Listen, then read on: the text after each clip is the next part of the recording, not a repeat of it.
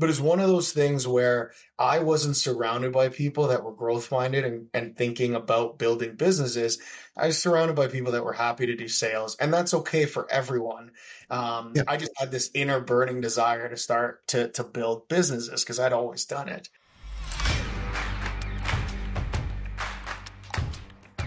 Uh, hey, everybody. Welcome to my podcast here. And I'm really, truly delighted to have uh, one of the best people that I know in the industry.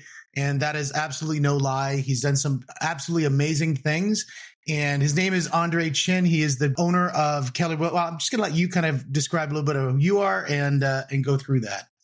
Yeah, thanks for joining us, everyone. What's really cool is we're doing a bit of a joint podcast today for the first time with the Real Estate Hustle podcast. That is my show. My name is Andre Chin with the Real Estate Hustle podcast. So thank you for joining us. And to kind of what Steve says, so I'm an operating partner of Keller Williams Innovation, so owner operator KW Innovation.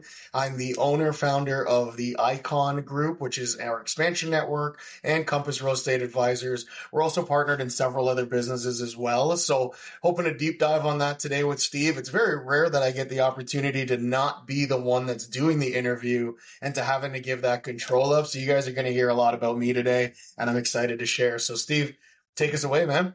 And I appreciate that. And and you know, it is an honor to be the person who's actually finally putting you under the hot seat because I've seen a lot of it, listened to a lot of your podcasts, you know, whether you're down in the States at uh, family reunion doing interviews and that sort of thing of some mega agents down there, you know, or out about, uh, you know, uh, online doing interviews of other people. You're always talking about everybody else. And I think it's really important for people to get to know who you are because, you know, it's kind of funny because I sort of stumbled as I'm like, well, who is Andre? Now, like he's kind of like the Keller Williams guy. He kind of got this business. He's got these investment. Like there's so many different things that you do. And it's funny as, as a person who's in the industry and, and it's kind of weird because we were having this conversation the other day where we are talking about like, you know, reaching out to, to Andre and, and like, I'll call you and you, you pick up the phone. So I guess, I guess the first thing is, is number one is, is how did you get there? And number two is how do you do it? Because with all those things on the go, you know, there's many people who can't do one thing and keep that on the go. How do you keep all these these pots spinning? So I think to kind of start it off, let's first kind of go to the way back playback and kind of talk about you know what got you into this industry and how did you kind of get past like i think everybody you know especially when you're talking to you know from the real estate perspective you know new agents but also from the business perspective you know this podcast is oriented to small business owners as well you know not just real estate uh, magnets like yourself. And so you know i want to kind of talk about what did that first year look like? How'd you get over some of those big pitfalls and uh, and kind of start there yeah, I mean, you know, I'm going to go back even further on on the journey. So, Love business it. has always kind of been something I've always had an entrepreneurial kind of heart and, and soul within me. So, you know, I talk about even, even just being a kid. Like I started my first business when I was in elementary school. I'm in grade five. And so my grandma had a farm and uh, what, one of the things I noticed is I like to eat good. I like to take care of myself. And so I didn't want to be the guy at school that was, you know, buying stuff in the tuck shop all the time and all this other stuff. So I started bringing in my own fruits and my own vegetables and that sort of stuff from my grandma's farm. Well, then people were like, Hey, I want a cherry. I want a mango. I want this. I want that. And I was like, well, there's a business opportunity here. And it got so bad when I was in elementary school that I got sent to the principal's office because I was doing more in sales volume for snacks than the entire school was doing. And that's amazing. oh, it was the best. I had it set up. In They the just wanted profit share they, they wanted their piece of the pie, right? And, but it, it started even then. And, and I actually worked out a deal with them that I could sell my stuff, but I couldn't do it in the classroom. I could only do it at a certain location. And, and I worked out a deal with the school. And that was my first kind of business venture that I was able to buy my first bike myself. I was able to buy my first, I think at the time it was Super Nintendo was the big thing. I was able to do that on my own and not wait for mom and dad. And then that just sort of stuck with me as I kept going through life. I mean, I worked for a catering company. When I was 13, I was working for an off track betting and gambling institution that I convinced them to hire me. I convinced them I was 17 and that I could work there. So illegally working my, my journey. And so it just kind of kept happening. So when I got, when I got out of high school, I, I took a gap year, wasn't sure what I wanted to do. And then I went back for computer programming, web design. And I actually started a company um, back then called MRC Solutions. I ended up selling this business after a couple years. We we were the primary marketing and design company at that time in Waterloo region. We were doing a lot of great things, and I ended up selling it to to go into my career, which was a stability and a job and that sort of stuff. 2008 hits, and the recession shows up. And I'm working for a US based company where 95% of our business is done in the United States. We were a electrical enclosure company. So if you're driving mm-hmm. down the road, you see these big boxes on the side of, of um, stop signs and things like that. We built all of those all across North America. Well, our primary company, primary business was the U.S. And so when the recession hit, you know, they weren't building as many roads, they weren't building as many neighborhoods, they weren't building as many of anything. So I came in one day and I got handed a pink slip in a box, and they were like, "Dude, we're so sorry, but anyone that's not senior is getting let go." And they let go. You know, there was tons of us that that lost our jobs that day, and I ended up kind of losing my passion for the industry that I was in. I ended up kind of losing security would probably be the best thing that I could describe it. So all of a sudden I don't have a job. I've got a month worth of severance. I've got two kids and I got to figure life out. And mm-hmm. nobody's hiring because I'm in the tech field. And in a recession, well, tech, they just stop hiring. like nobody anywhere. Yeah, oh, for sure. So I, I, had a really rough go. And so for about three months, I, I was depressed. I was gaining a lot of weight. I was had all this stuff kind of happening. And I took a job back as a uh, bartender because I'd always loved being in the restaurant industry and bartending and just, you know, being the face of the business there. So I called a friend. I said, Hey, do you have a job for me? Because I really need to start making money. It's now, you know, my, my severance is all done trying to get on a pogey. They're not really having a whole lot with, with our government. You know, that $200 they give you bi-weekly or whatever it was back then wasn't going to pay for anything other than gas. So I thought I got to do something. So I went back, started bartending again and making really good money. It's a great way to make a lot of money really fast if you ever need to. And, uh, I worked across from one of the largest mm-hmm. Remaxes that are that is out there. For those of you that are listening, Remax Real Estate Center in, in Ontario, I think they're up to 24 locations, over a thousand realtors.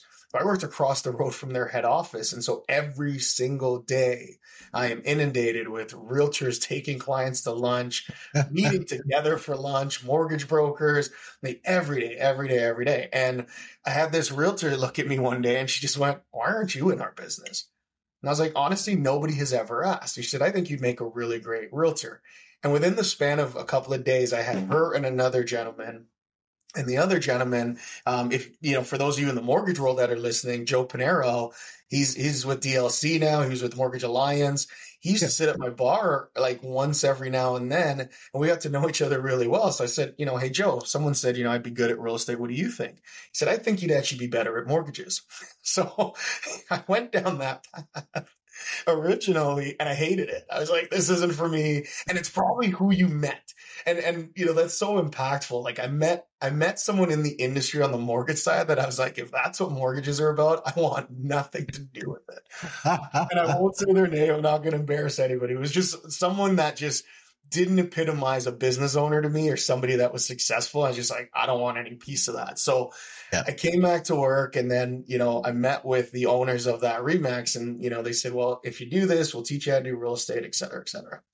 So did my courses, convinced my best friend to do it with me, who's, who still works with me to this day, convinced him to do it with me and uh, we got licensed. And then it was, you know, where do you go? So I ended up at Remax, had a banner year, rookie of the year um, in 2010, and uh, and then fell flat on my face in 2011. Like I'm talking, started a partnership, and I think we did less than five deals that year. Might have been five. So average commission at the time is about 4,000. I'm splitting that 50 50. I made like 10 grand that year. It was embarrassing. It was embarrassing. Wow and I had nothing no. saved up because nobody told me that the money runs out.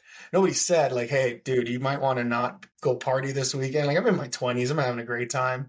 Nobody's telling me that this amount, this level of money that I'm making, you know, first time making over six figures and and heavily into that space, and and so I was having a great time. And uh, the following year, is homeless. I had to get rid of everything. I had to sell my house. I had to sell my car. Actually I, I, refinanced my car. I didn't even know you could do that, but I was so yeah. broke.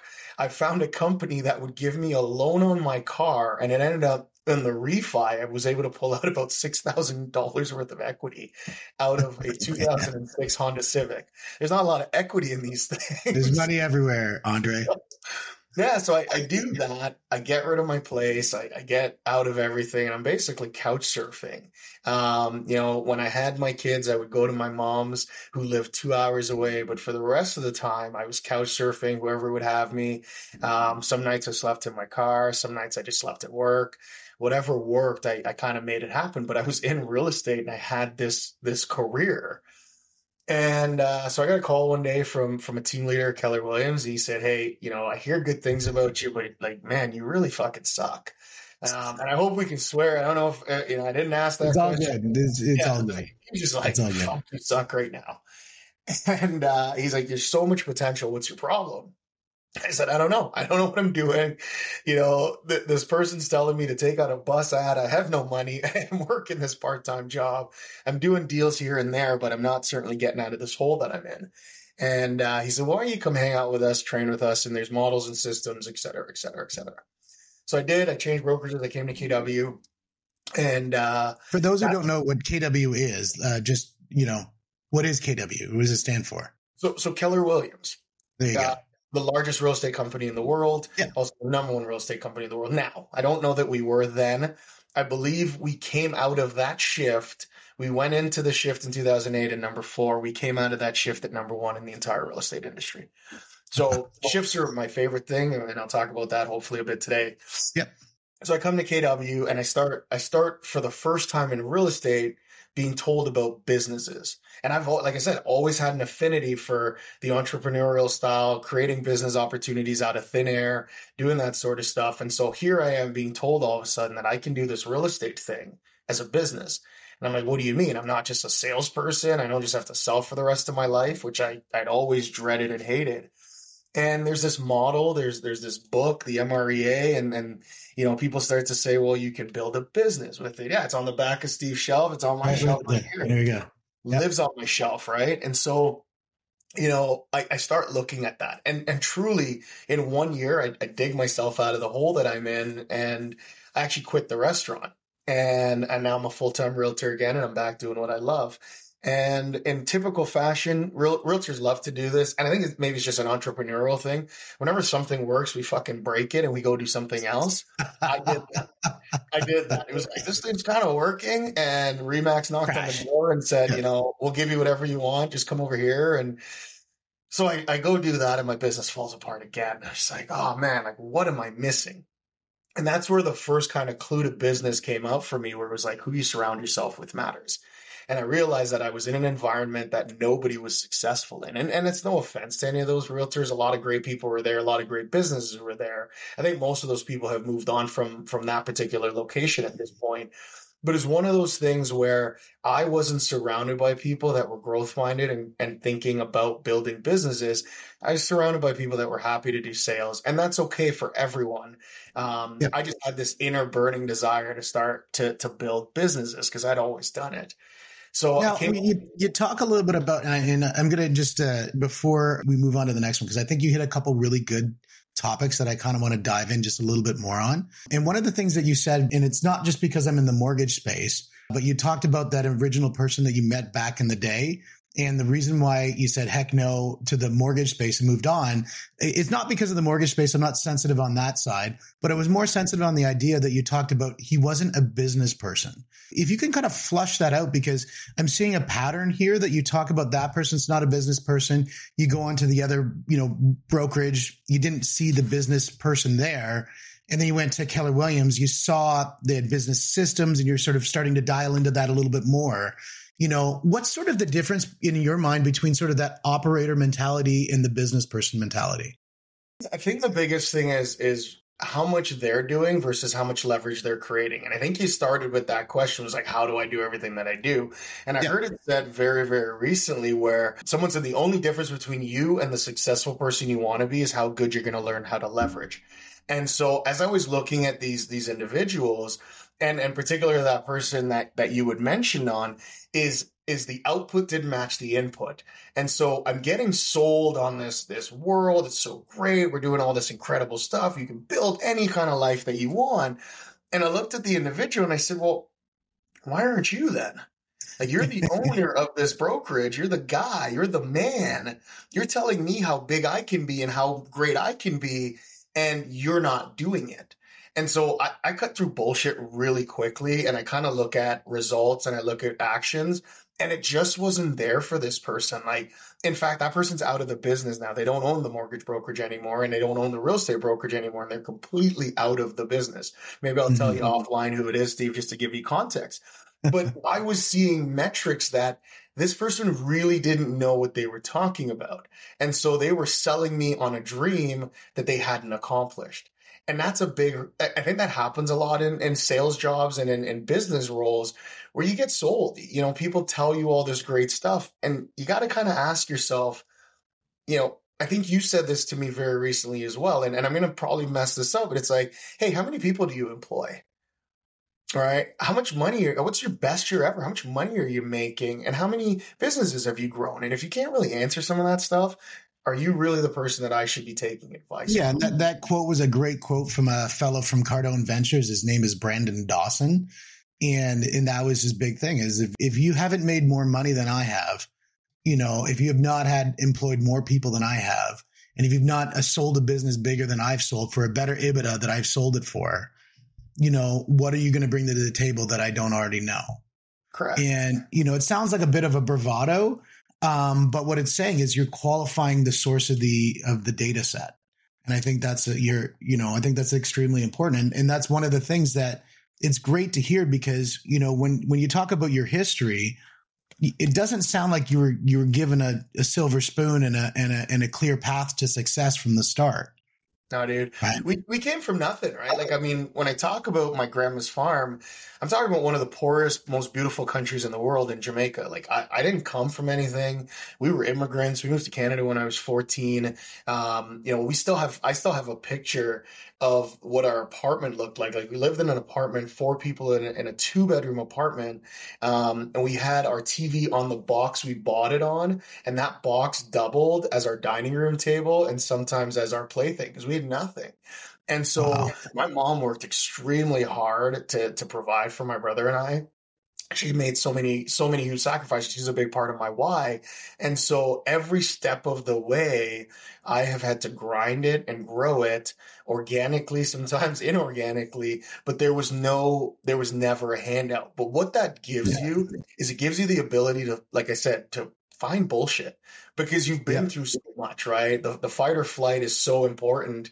And when you, when you climb the ladder in the way that I kind of had to from nothing, and, and I still am comfortable having nothing. I'm not a flashy person. I'm not that, that guy that's got 25 cars or anything like that. And I probably never will be, but it's allowed me to kind of separate the difference between people who are actually going to really do stuff and people who just like to talk about it. And there's so yeah. much talk in business, whether it's real estate, mortgages, or any other business for that matter, and it's social media now, and, and even just life in general, you can be full of shit and portray to the world that you're the most successful person out there. And so well, it I, takes it takes a little bit of an Airbnb or like renting a yacht uh, to make yourself look like you're the inst- Instagram celebrity, and uh, and there's really nothing behind it. It, it takes, and, you know, that's one of the things that I really enjoyed about you know your podcast. You know, because your podcast, the people that you interview are people who actually can produce numbers. It was funny because you know when you look at Keller Williams, and I think Keller Williams is I would say somewhat unique in this, and I'm sure there's other brokerages that do the same, but I just have a, a better exposure to Keller Williams on this one. But the open book policy of sharing success and sharing numbers, I find extremely interesting in the way that Keller Williams does it. I mean, you can walk into any brokerage. If you're a real estate agent, you can walk into a Keller, this is my belief anyways, because I've seen it. You can just walk into any brokerage, you know, talk to a mega agent, say, you know, how many deals do you do? Well, okay, I did, you know, 1200 last year. How did you do it? Well, here's my lead system. Here's my scripts. Here's my listing presentation. Here's where my lead sources come from and the, the open book allows there to be so much truth and that's what I found like really refreshing about all the Keller Williams that I've gone to. And I and I've been, I mean, not as obviously as many as you've been into, but you know, the exposure that I've had to each one of them, you know, the honesty is just so there. And so that you can be present and have a really good dialogue and people aren't saying the fish is this big. Well, and, and you know, it's it's interesting that you say that too, right? Because like you said, it's so easy to to see that. And I've had agents that have gotten out of business with me because of that transparency. And I've shared that with you before, where that transparency, when you're building a business and it's built on lies and bullshit and you're selling yourself to these people and then they go look it up. I had an agent once, I, I had a, a, an agent that was very upset with me because he was trying to recruit this, this massive agent. She, she's a gem. And so that agent called me, said, I'm thinking about joining, blah, blah, blah. And I said, cool, do your thing. Like I, will never get in the way of anybody's success. And then she came back she said, something just doesn't quite add up. And I said, well, what do you mean? And she said, I don't know, something just doesn't quite add up. But she's like, I'm hearing this, but it's not matching. And she said, Is there anywhere that I can find the numbers? And I said, Well, one of the beautiful things here at our company is you can look up anybody's numbers. You can actually see what it was. And so she went and did it. And what she realized is that the person that like, she was already making more money than the person trying to recruit her was. And so all of a sudden she had that kind of moment of like, I'm just going to go keep doing my thing because this person's clearly not the right person for me to partner my business with. And so it does kind of separate the bullshit out to, to your point where our culture isn't buried in the ego and the way it looks. Our culture is buried in business owners building great businesses because if you don't have numbers to your business, you don't have a business. And so it's easy to sell people on, you know, we do this or we do that. But then when you can actually have to fact check it, it really makes a, a big difference. And, and that's really the difference in owning a business or just operating it is, yeah. is what are you, are you looking at the numbers? So yeah, so that's, that's how my business journey in real estate started. And then to that point, Steve, as I hung out more in KW and started plugging in more, I started seeing better and bigger business owners and my eyes were opened. There was a time that I remember saying, you know, if I could just be the guy that made six figures again, that would be enough for me. And I lived that for a while. And then I started meeting people that it was like they were doing six figures a week. Yep. And I was like, well, whoa, that is like, what? You're doing that in real estate? And they were like, yeah, yeah. And so here it is, you know, you're seeing guys on billboards, buses, benches, you're seeing some some of these incredible leaders and these incredible business owners. And then you start having some serious business conversations where, like you said, they're doing 1,200, 2,000, 3,000, 5,000 units. And they're just like you and I. They're just a normal person. You can have a conversation with them at a conference. They'll sit next to you. They'll share their vision. They'll share their roadmaps with you. Yeah. And it was like a freaking epiphany happened one day and then I had a friend call me out and he said, Well, you're living this really small life. I said, Yeah, but I'm happy. And he said, Good. I'm happy for you. He goes, But you're fucking selfish, man. yeah. Yeah. And I was like, Oh, like that's like, screw you, man. Like, what do you mean? Like, I give, I donate, I give back to charity, I do all this stuff. Like, what do you mean?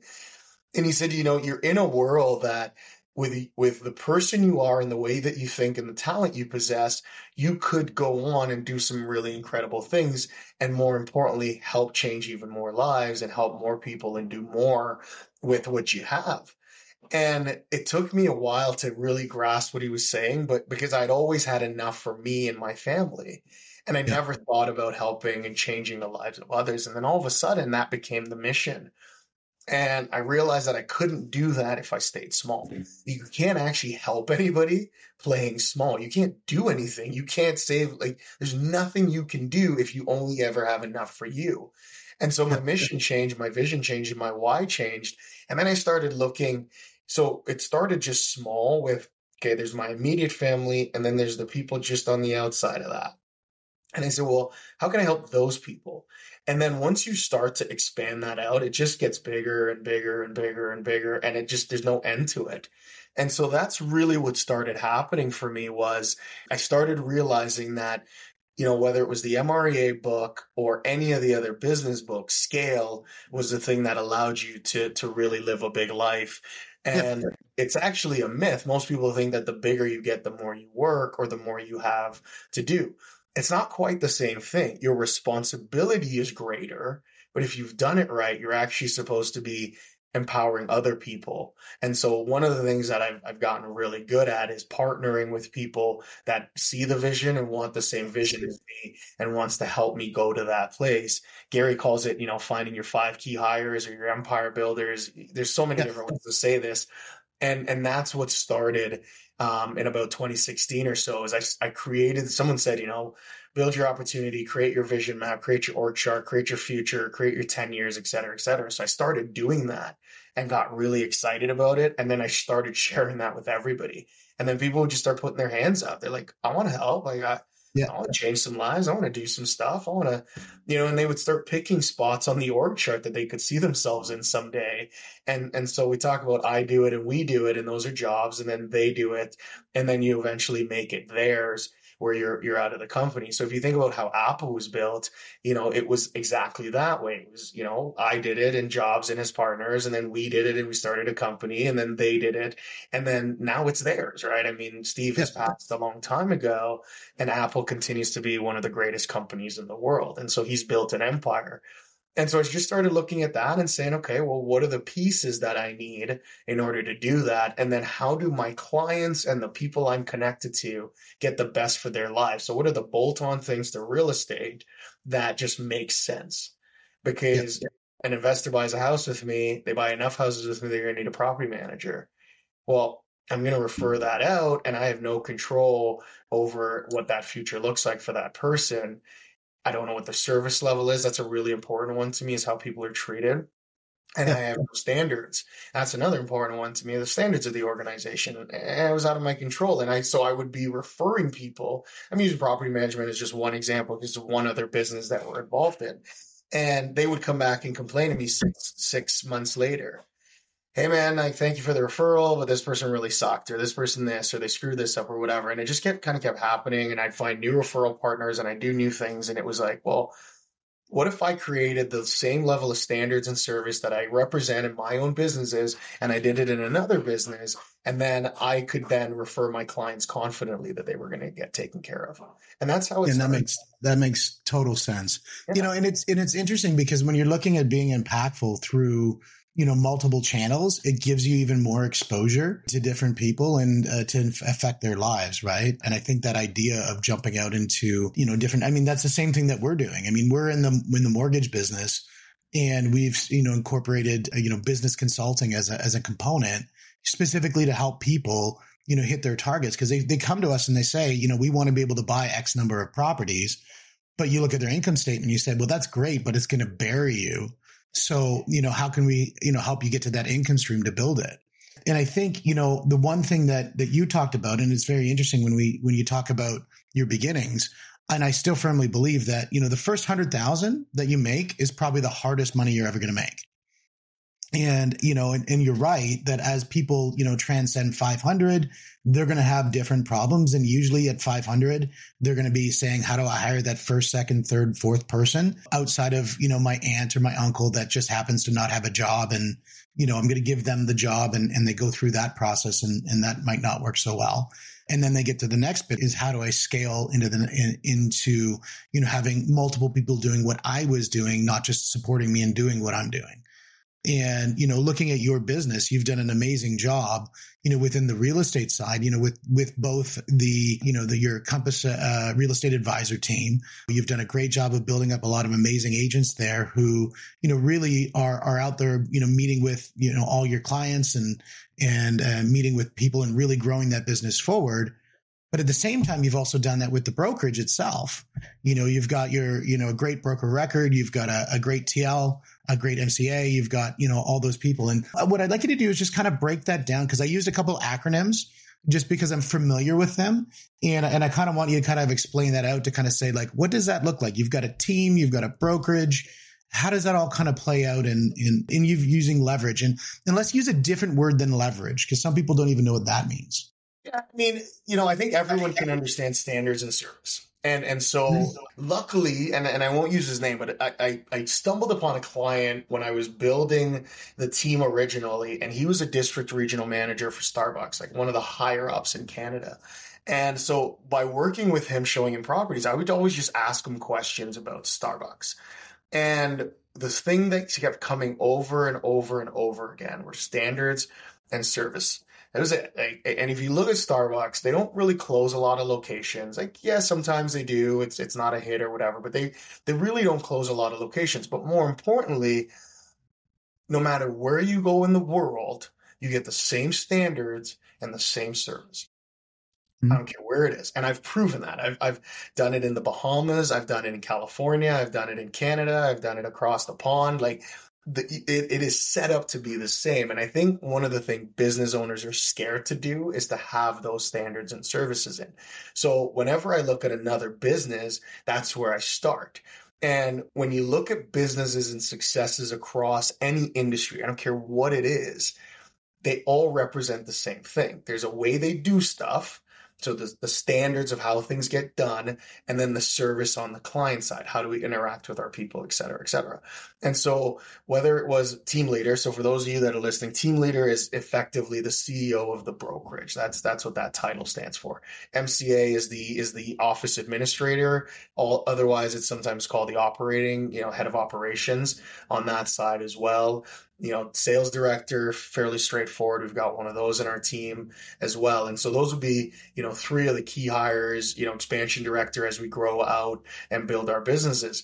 But each one of these people represents a standard and a service for the business. And you what you start to find, Steve, is no matter which business it is or any business I open from here forward, the standards are kind of the same.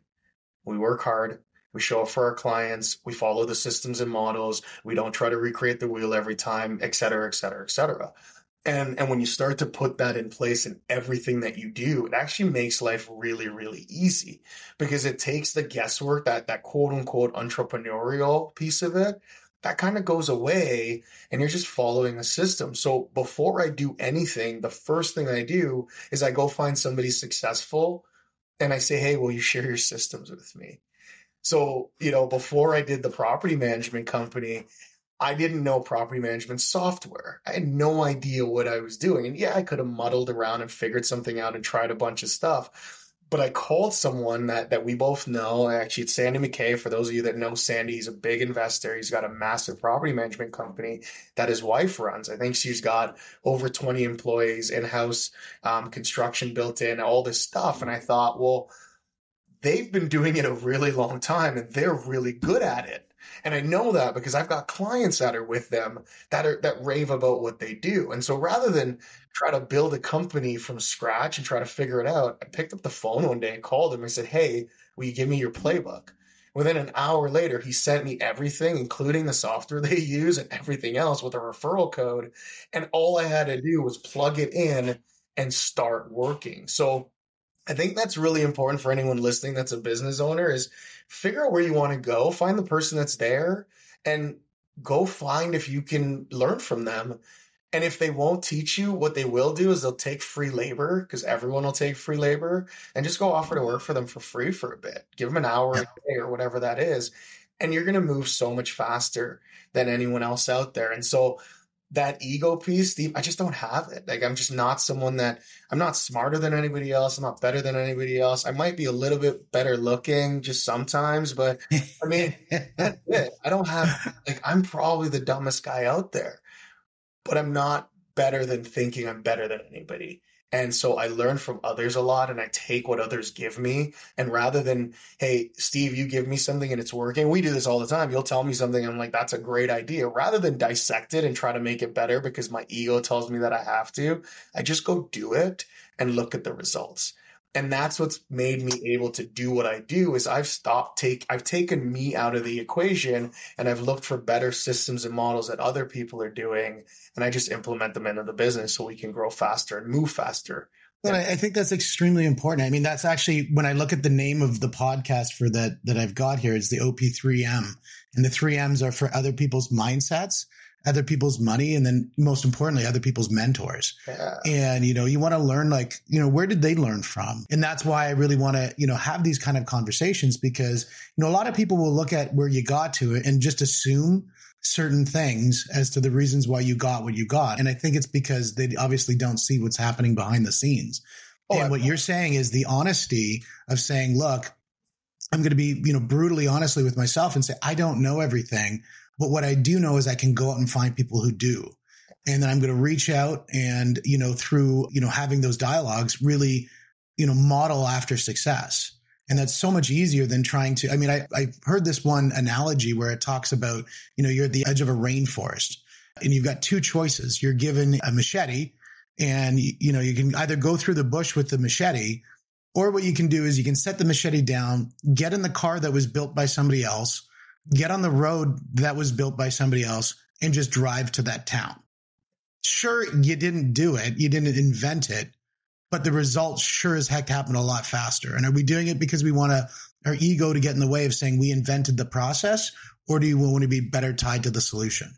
Well, and, and when you look at successes, that's the thing, right? So when you look at, you know, let's take let's take Microsoft as an example. Bill Gates didn't create DOS, which was the primary system that Windows was built on. He bought it. Mm-hmm. He bought it really, really, really cheap because that person just didn't know what to do with it from there. And so Microsoft became a thing, almost an overnight success. And you hear yeah. that a lot in business, right? Oh, the next overnight success. There's none of that.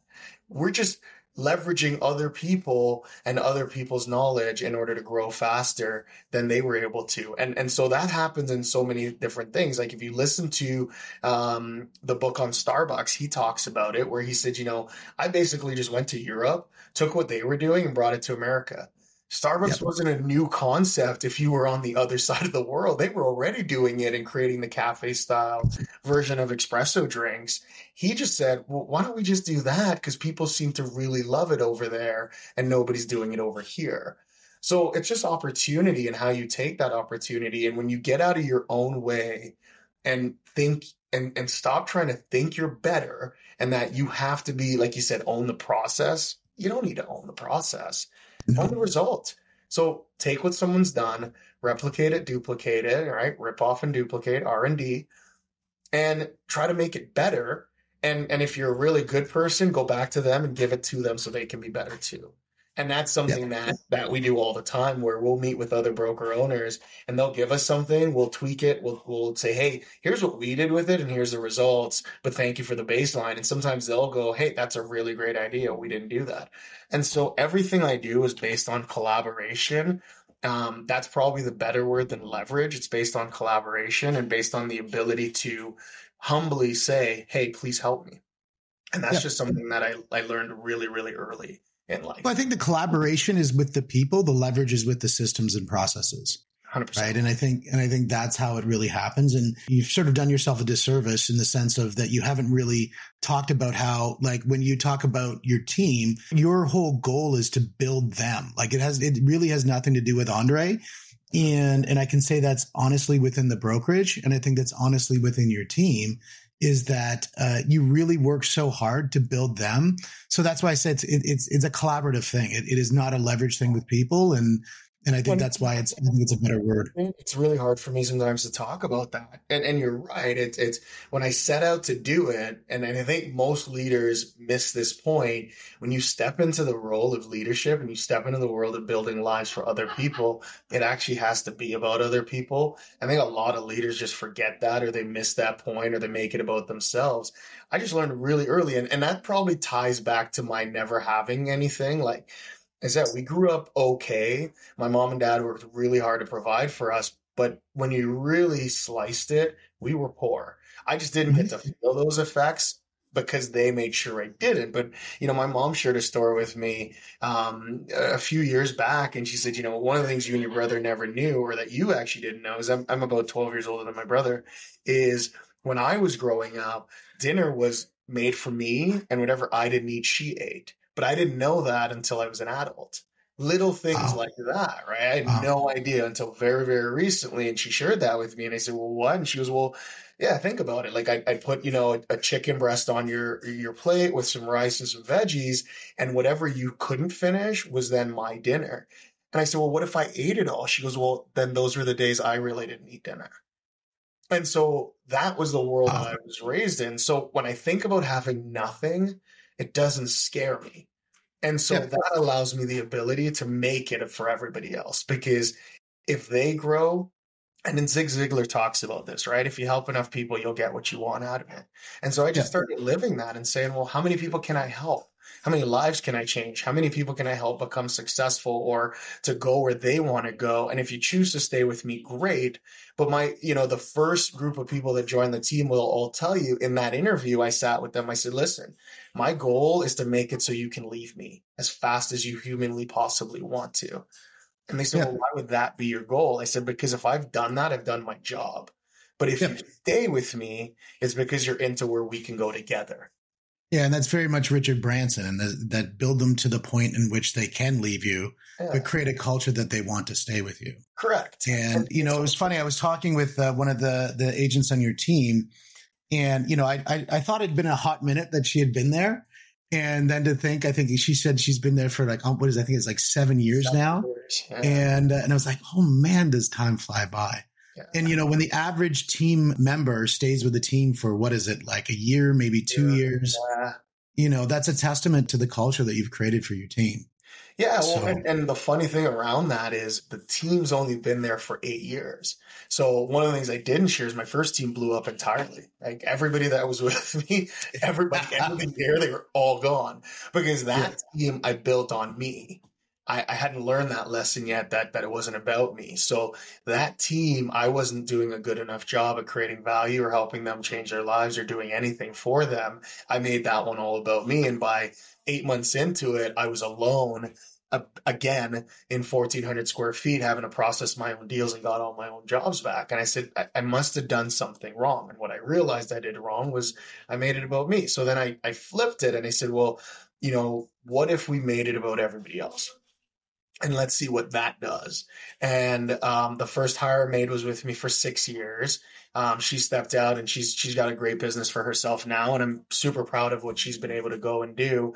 And then the second hire I made has been with me since then. She now runs our operations. The third person was that agent you were talking to and is one of our core groups and, and soon to be one of our leaders. And so when you talk about tenure, that was something I was really proud of realizing that like, holy crap, whatever I'm doing is allowing people to want to stick around. And yeah. then I started realizing that I needed to create that bigger world. So when I have all these businesses and all these things that I'm doing, I'm doing it because the people that come into my world that help me build my world need opportunity so they can have somewhere to go next. And if I didn't do that for them, I was doing them a disservice. And then they were going to have to go find it somewhere else. And I'm a really big relationship person. I think that comes from not having anything because the only thing we had were our relationships and our friendships. And so that's how we, we kind of, our family kind of moved forward.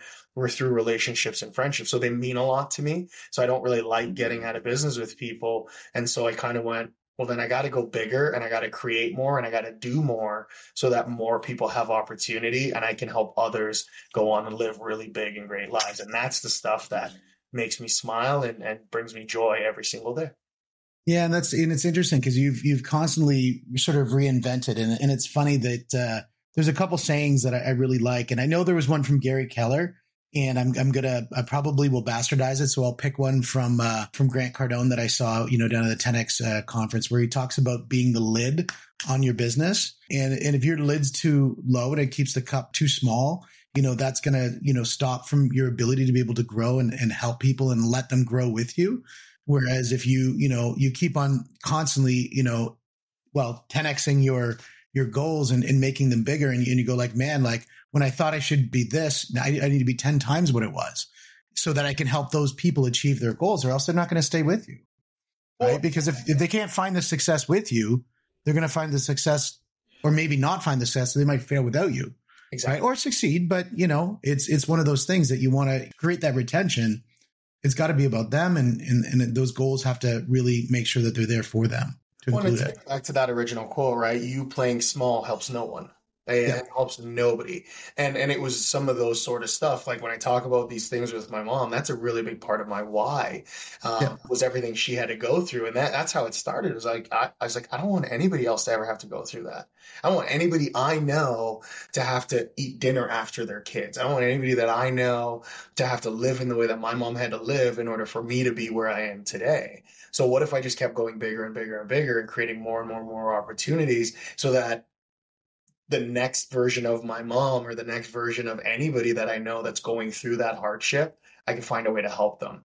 Whether yeah. it's in one of my businesses, whether it's financially, whether it's with coaching, whether it's with whatever, we can still help. And that's really what my why got centered around. And, and for anyone listening, find your purpose. Like find why the reason you're here, because you're here for something bigger. Like none of us were put on this earth to just do one little small thing or one little small job or whatever that is. We're all meant for greatness what's yours? You just got to figure out what that is and, and go do that. And so that's where it comes from. And when I tell you, Steve, I have no freaking idea where it's going to go next. That's because now I'm just willing to grow where they want me to go.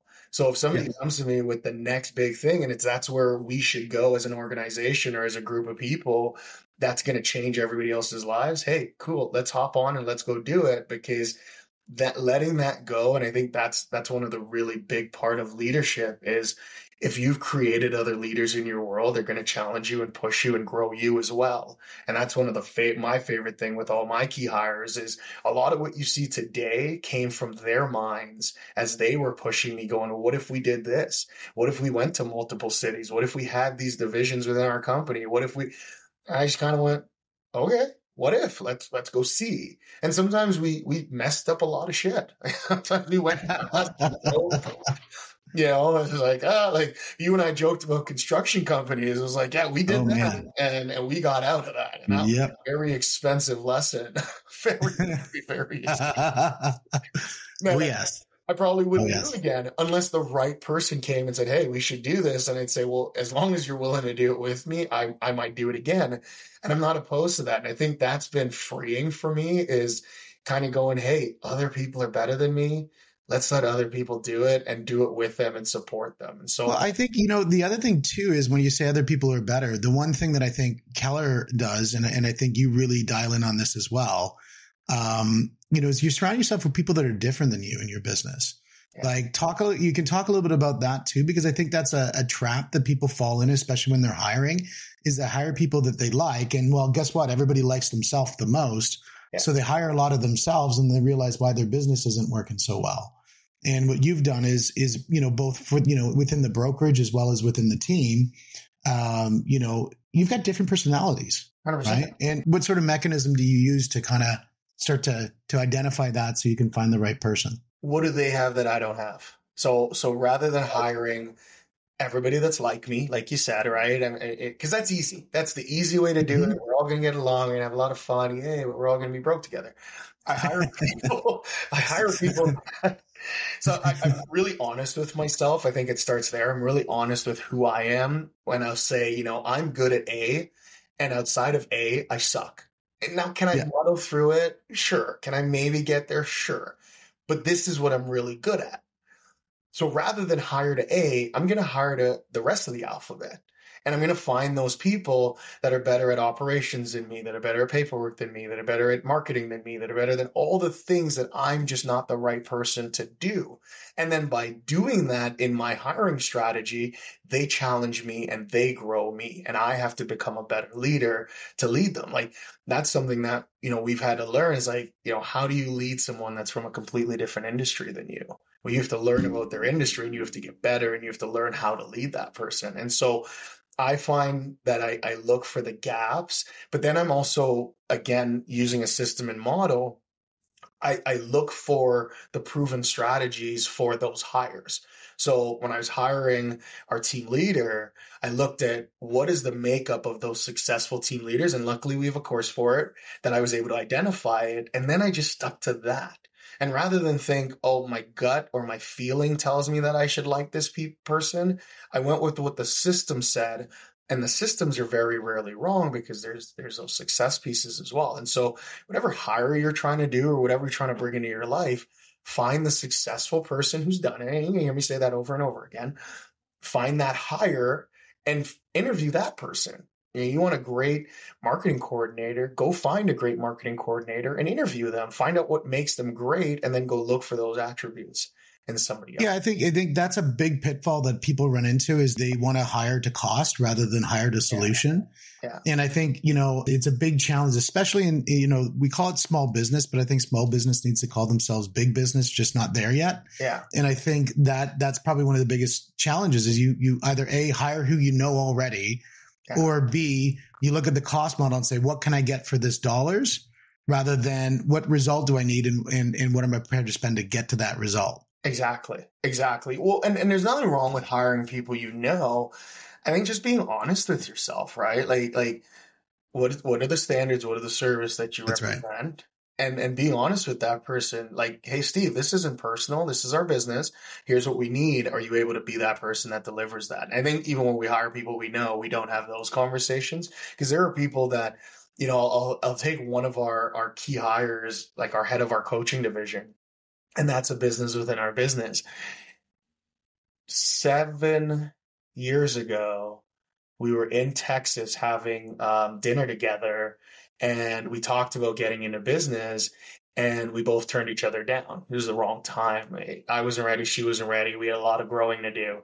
Well, we just got into business together recently, and it was like, why did it make sense now and it didn't make sense then? Because ego then would have made us do it. But we were both Yeah. honest with each other, saying, dude, I'm not the right person for you today. I'm not the leader that can lead you. And you're not the person that I should be in business with. And so we just didn't. But we stayed friends for a really long time until now it makes sense for us to be in business together. I believe that I'm I'm I'm a caliber of leader that could lead this incredibly large human being and how they think and how they operate.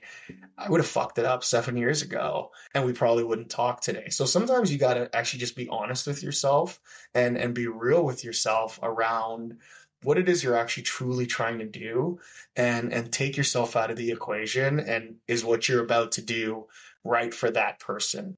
And is it right for you? And, Yeah. and I don't think anybody asks these questions anymore. It's so intriguing to me that nobody does, but it's, it's so important like, am I the right person for you to be in business with? Or am I just going to screw up your life and take a year away from you and, and change your direction because I was selfish for what I needed? What about what you need? And, and so it's just, just a different way of thinking. And it's just, it served me well. And so I don't know where it came from. It, it probably just came from that servant heart that I've always had. And then I think knowing if, if now that you've heard the story of my mom, that's what she did, right? She just put everybody in front of her. And so it's probably just through how she raised me that that's just a natural part of me where I put people first and then, mm-hmm. you know, I'll take what's left. That makes total sense. And, and, and that's why we can see that's a magnet for the businesses. I think, you know, having the, you know, number one for your business, you've got a wonderful back end in the sense of Yeah. the hundreds of thousands of agents that are around, which is the model of Keller Williams. And that's something that you can build on because those are models that have been proven all around. But the interpretation into the local market, I think that's where your your brokerage really does a great job. I was sitting in on a presentation where we just looked at, I think it was like month over month, like you know what was the the the sale price compared to you know the sale price from different places, and in in the brokerage is doing really well. And I think again, it just goes down to you know applying those sort of universal models that have proven cross market over market into the very specific one and interpreting that way. And I think that's something that that your brokerage has done a really good job at. Well, and Steve, I think it's getting rid of that ego, right? Like, I mean, if if if I'm not willing to look at the numbers and I'm not looking to see where we're failing and I'm not looking to see where we're growing, how can I truly ever help someone, right? And and that that was like when I talk about Starbucks and I talk about that opportunity. People don't realize how much thinking goes in before they ever open a location. Like they're tracking how much drive-by traffic, they're tracking how much sunlight the building gets, how much sunlight the sign gets, they're tracking like they're tracking every micro iota of information before they ever launch that that business. And so learning through that, I was like, well, what if we just tracked every single iota of our business so we could have similar results? And then KW kind of went, well, we already do that for you. Here's all your metrics. and it was like, oh, well, success kind of leaves clues. Our leader's a billionaire that I'm just gonna go follow Yeah. the path, right? Like the it's Yeah. there. And so what's really cool, like you talk about those numbers, is I was able to kind of even in my business, I've been able to track and trend and go, okay, in this year we were having one of our best quarters ever. What were we doing in that quarter? We'll go back to our calendar events and we'll just go, hey, well, look, we were training a lot. We were teaching a lot. We were this, we were that. We were doing all these things, a lot of these things. Yeah. We just went and did it again. Yeah. Because it's right. Well, it's, it's, you know, it's interesting you say that and just, you know, to timestamp where we're at, it's April 2023 is this recording. And when you talk about the last quarter, you know, a lot of agents in this industry of the real estate would say that it's the worst quarter that they've ever had. Right. You know, and, and I was listening to, I was actually, wasn't listening rather, I was reading the book, It's Sell or Be Sold by Grant Cardone. It's a beautiful book. Great. Uh, really talking about, uh, you know, a lot of, you know, perspectives on selling and, and how important it is in all walks of life. But one of the things it talks about is, is you have to identify, are you a professional or are you an amateur? Yeah. And, and, and it's a hard thing. It's a very hard pill to swallow. And, and it, you know, especially if you sit on the amateur side and and what we find is is that you know when things get tough you know the professionals really come out. When things are easy you know an amateur can produce somewhat similar results because the market's doing most of the work. Yeah. and and it's you know where the the the benchmark is did you answer the phone you know just because they're just trying to get anybody to show them a property versus it's now what feels like you know i think it's a 30% drop or whatever it was in the market the number of listings or whatever. I don't know the stats completely. You know them. And, um, but whatever that is, and to still see a great quarter, you know, that, that shows that there's a system in place. Well, and, and that's, that's the key, right? Is is there's a system in place. There's a system in place for everything. And when you talk about the market being down 30%, and we're gonna have to do another episode and that we we talk about some of that sort of stuff within I, I, remember the weekend it was the the march long weekend uh, not long weekend it was the march break so spring break for us depending on if you're listening in the us the spring break long weekend and um, all of a sudden we went from like the friday we had offers and we got like 12 offers on a property and the monday we had offers and we got none Mm-hmm. And it, that's how fast. That's how fast it had happened. And you know, we talk about this book all the time, Shift. And 2016 at that same conference, one of the things that I heard was always build your business for a downshift. Because if you build your business for a downshift, then you'll do even more when it's up. And when yeah. it's down, you'll already be prepared. And so I built I built all my businesses insulated for for shitty markets and shitty times and everything else. That's just how my brain works. And when the shift happened, our team maybe saw a two week blip because we just we literally just went cool what's the playbook? We've been here before. Let's just let's just implement it again. And so when everybody was having some of their worst years of life last year um, we were having one of our best years ever.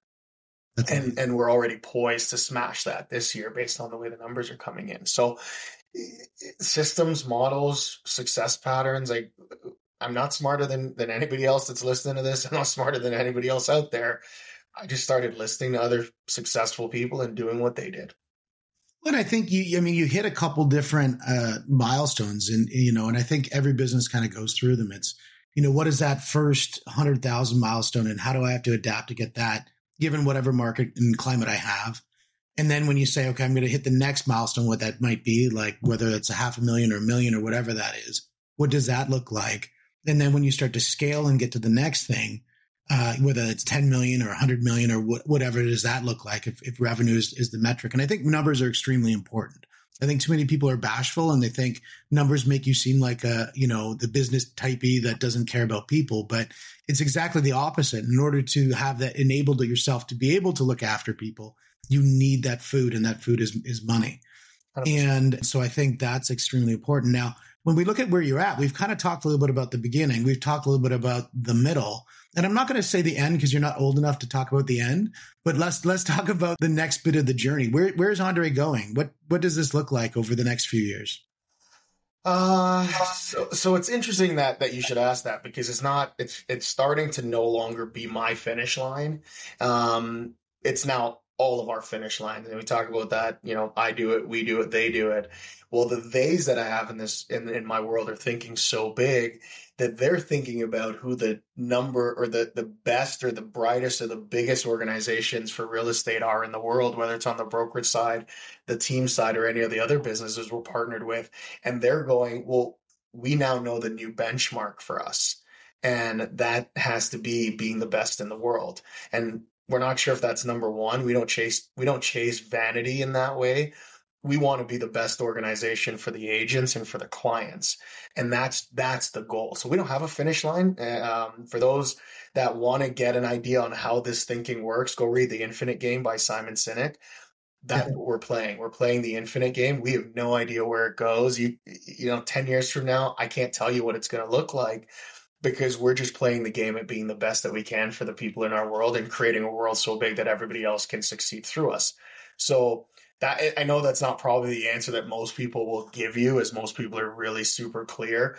I'm super clear on my personal life, like what my personal um, at home life will look like. But as far as the businesses go, I'm I've let go to sort of going after the best and seeing where that takes us. And so where they want to go and where we all want to go is being the the best organization for real estate in the world. And I think that the group that's setting it right now, the two groups that everybody's talking about Place Inc. and Livia, and they're the two largest real estate organizations in the world. One's got a, a $2.5 billion annual sales vo- volume, and the other one's at 2 billion. And so that's the benchmark. And what's cool is I know that by the time I catch those guys, they're going to be at five or 10 billion. And I'm going to have to keep going and keep reading. Yeah, it's funny. They don't stop either, right? Yeah. Well, and that's the, again, when we talk about that success leaves clues part, that's a huge part that I've learned about the successful people. If you look at somebody like Richard Branson as an example, um, CEO of Virgin, Virgin, and, and all of that Virgin represents, he doesn't have a finish line. Elon Musk doesn't have a finish line. Like none of these incredibly great people have a finish line. They're, they're just kind of, this is what I'm doing now. And well, when I get to the next one, I'll let you know. And, you know, I've heard it differently. I think Cardone says it is, you know, you can't, you don't know the next mountain you're going to climb till you finish climbing this one. So I'm not done climbing this mountain yet. So I truly don't know what the next mountain's going to be just quite yet. Yeah, no, that's that's amazing. And you know, it, you you mentioned Simon Sinek, and I just want to plug him a little bit, just you know, on a vanity side, because I think you know his Infinite uh, uh, Game book is amazing. Hopefully, he follows it and writes an infinite number of more books. I think his you know Start with Why is probably one of my favorite books that I've ever read. And I think uh, you know when you you you really pointed to that a bunch of times where you talk about you know, what is your why? And then you start talking about your team's why and, and how that's, you know, extremely important to understand that because when you face the adversity, like, you know, when you talk about how in your first year you crushed it, your second year you were, you, you know, refinancing your car, and then uh, you go in and you start seeing some more success and day two all of a sudden all your team's gone and you're like huh you know and then uh, then you go again and you're like okay i'm going to do this and and then you run into a roadblock and and it seems like you, you know, you're always running to these roadblocks, but that why, you know, you know, looking at where you've come from and looking at, you know, the relationship with your mother and the work that she's put into you and, you know, the sacrifice is the absolute sacrifice. I actually have not heard that story before. So that to me is extremely You're the moving. first person I've ever shared that story with publicly. I've never shared that story before with anybody publicly. Um, the moment just felt right to, to, get that one out there. And uh, thank you for giving me that opportunity to be able to share that. This was the perfect platform for that. Well, now you know what I really appreciate that. And one thing I have to say is all of our conversations, you know, and, and this goes down to surrounding yourself with people that are, um, you know, help you think bigger. And I think the uh, all of our conversations that we've had have always been very honest. And, and it's really been those things that kind of like help propelled me to try to get forward. And cause I'm like, man, like I watch what you do and it's just, it's unbelievable. Thank you. Like it really truly is. It, it is truly unbelievable to watch what you do. And it all goes back to the why. Yeah. Right. It always goes back to that. So everything starts and ends there. And uh, if your why is big enough, there's nowhere you can't go, man. That's right. Well, man, we've, I, you know, I've, you've shared an hour with me of, of sharing a lot about you and, and, and I truly do appreciate the time and, and it's, and it's amazing, uh, to actually expose the world to who's behind the magic. And it's been a wonderful time. And I really hope our listeners really appreciate that as well, because I sure have. And, and it's, there's a lot of takeaways, uh, you know, from my perspective. So thank you. Thank and when we look at parting words, uh, you know, one of the things I, I, always love to find out, you know, what's the book that's sitting in front of you that you're about to read? What's the next place you're going to travel to? And uh, those are the those are the two things I kind of want to know where you're going. So the the next book here, I've got it here in my phone. I'm just gonna pull it up right now so I can I can give you the title correctly. Um, so I just finished um, Unfuck Your Brain because um, I like to I like to work on that thing. And my next book, we just started it actually this morning, is called Come Up for Air by Nick Sonnenberg. So um, nice. as we talk about that struggle, one of the things that we forget to do as leaders is is come up for air, look around, breathe, take a, take a second. So um, that's a really impactful book um, for me. Uh, the next place I'm going to travel to um, will probably be Austin, Texas. I try to go there at least once a year. And then outside of that, um, I'd like to get over to Indonesia um, probably early next year. So those would be the That's amazing. That'll be so much fun. Oh, be so, it'll be so much fun. And thank you, dude. I mean, for everyone listening, if you're trying to find us, you're trying to hunt us down, we're the Real Estate Hustle Podcast on Instagram. Instagram's the easiest place to find me. It's Andre Chin KW um, on Instagram as well. Reach out. Don't hesitate to ask your questions. Like I said, we share all. And, uh, you know, thank you, OPM, for having us on. We, we really, really enjoy it. Yeah, we appreciate you, man, and all everything that you do. And uh, keep up the amazing work, my friend. Thank you so much, sir. Thank you. Okay. Thank you.